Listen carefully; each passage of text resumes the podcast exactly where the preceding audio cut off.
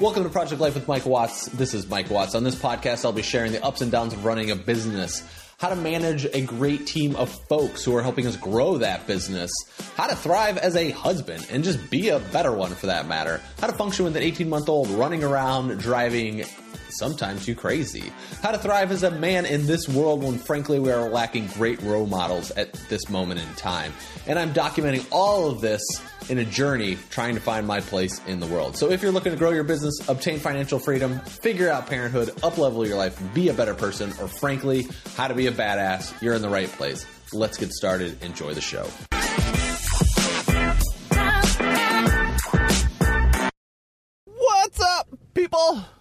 Project Life with Mike Watts. The Mike Watts here. I think I'll just start referring to my person or referring to myself in third person all the time. Well, Mike Watts feels that today is going to be a great day. Mike Watts is on his driving his way to yeah. How insane is that? It's pretty funny, right? Anyway, uh, the today I just read an article this morning while I was eating breakfast. I was holding Penelope while I was eating breakfast. She was eating my breakfast too. She really enjoys sitting in my lap eating my own breakfast. It's kind of annoying. Not gonna lie, it's super annoying. Uh, but whatever, it won't last very long. Well, hopefully not. I mean, she could be like 19 years old, still sitting in my lap eating breakfast. That would be weird, right? Uh, yeah, that would be super weird, and that's probably not going to happen. No. Anyway, now we've totally went down a path for you, of those of you that are just freaked out right now. Me too. So just we'll move on now. Anyway, we I was reading an article. So we were both eating breakfast out of my breakfast, and I was reading an article in the Rolling Stone magazine that I had because our friend Victor Juhas, Juhas, Juh, Juhas, I don't know how to say his last name. I should know how to do that. I should need to learn the pronunciation. Uh, did the illustrations for this article last week in Rolling Stone. So I decided to read the magazine, and one of the first articles I was reading was about guns in schools. Okay, stay with me, right? This is true. There was a couple people who were lawyers that found loopholes in the policies of concealed weapons that didn't allow you to carry on college campuses and school campuses.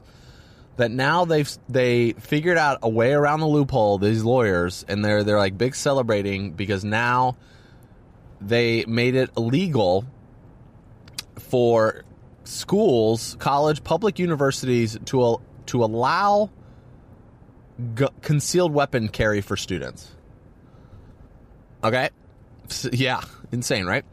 200 universities, and it was continually growing because concealed weapon laws, you can basically carry a gun in, as a concealed weapon in many states. And conceal weapons now on college campuses for a long time. And what they're doing is they're taking the tragedy that happened in Virginia Tech about six or seven years ago, I think. Maybe it was shorter, longer, I'm not sure.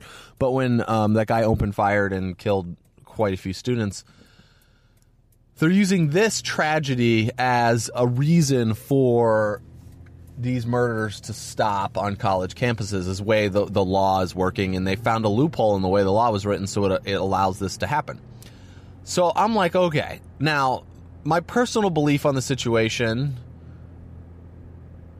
i, I don't know. I to me i think like oh, having guns the whole thing like it's just stupid. Like i don't i don't know. It's like yeah people use it for hunting whatever um, which is fine. You know, it's like you go out, and I know there's, you know, in the states they actually hire to control deer populations and things like that because it gets really out of control. But it's it's causing inconvenience to us as humans, so we have to control animal population as deer because it's inconvenience to us as humans because they might be eating our bushes.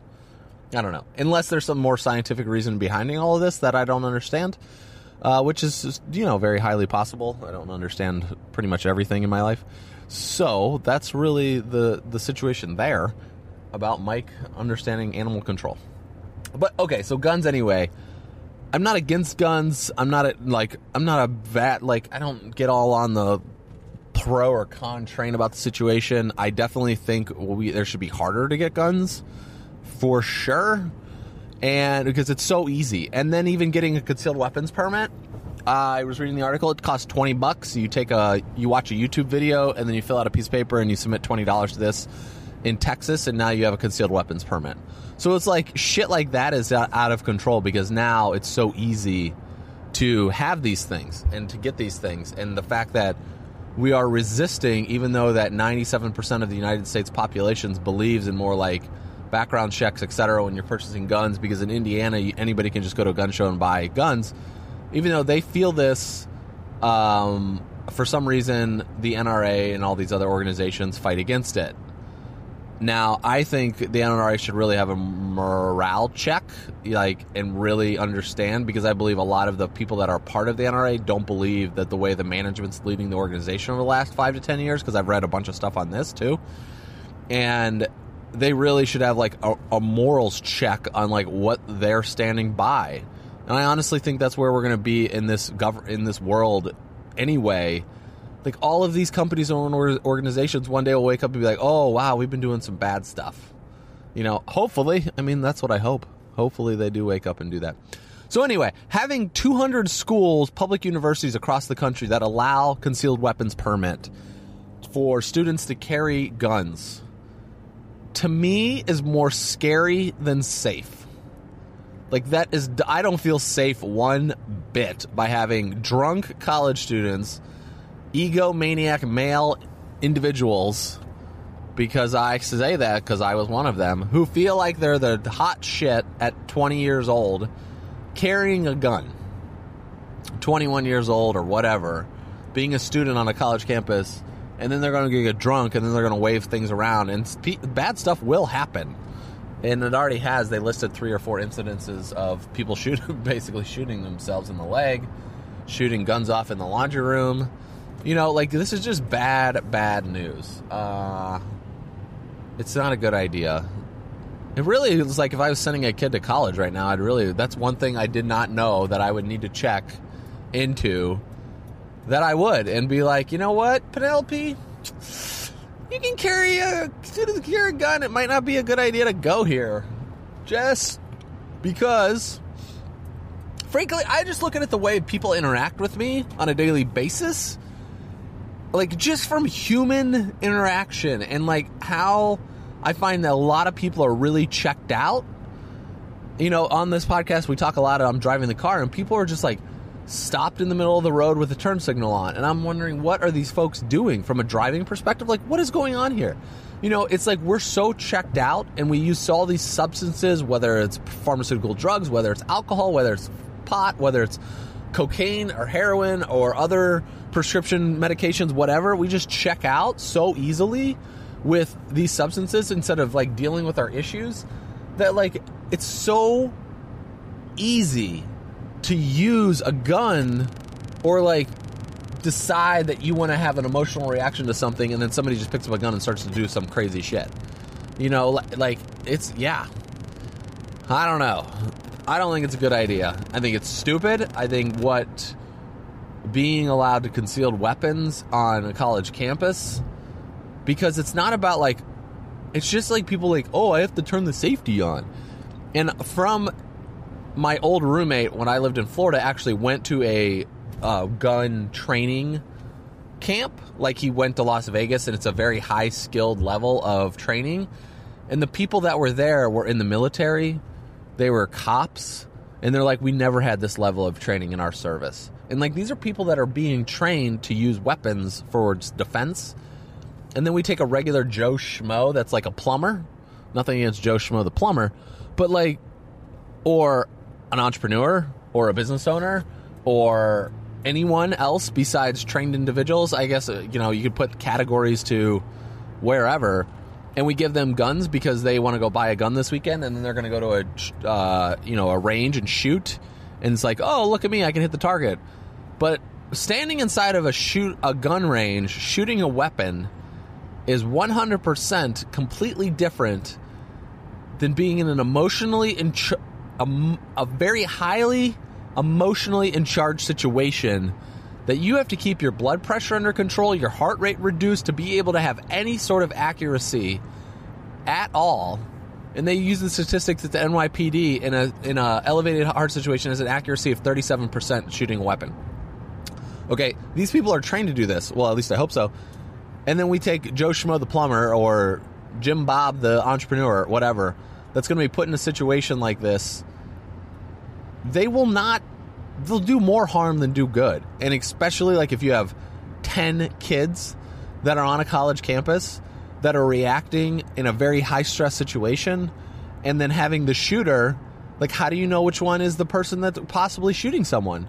And how do you know all of a sudden you're not going to just shoot your buddy who is there with a gun that's uh, carrying a concealed weapon as well? Like, these are all scenarios that will lead to bad, bad situations. Anyway, that was a long rambling on guns and college campuses. Oh man, every day I try to keep a little bit of faith with that we're going to be okay here in the United States. I just try to keep it, and then I just read more and more stuff like that.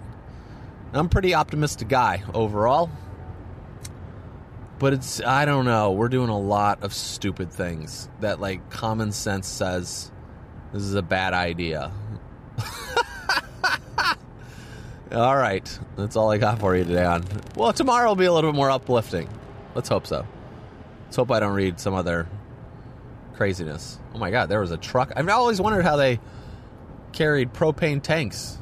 This gigantic uh, truck flatbed just went by with I don't know, a couple hundred, probably 500 propane tanks on top of it. Pretty crazy. Anyway, have a great rest of the day.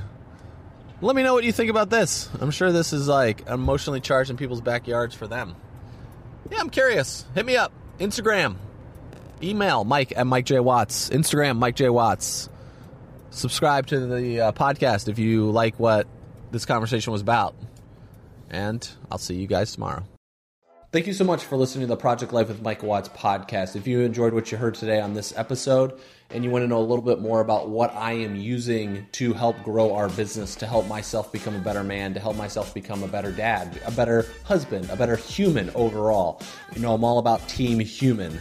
And that's what I really want to do is create a world that allows us to become better human beings. And if that's something you're interested in, head over to mikejwatts.com. That is Mike J. W-A-T-T-S.com. You can register right there for my emails newsletter. It goes out once a week. There's usually three to five different tools, tips, tricks, techniques that I've learned about this week that are really helping me become a better human being. Thank you again for listening, and I'll see you over on MikeJWatts.com, and I'll see you tomorrow.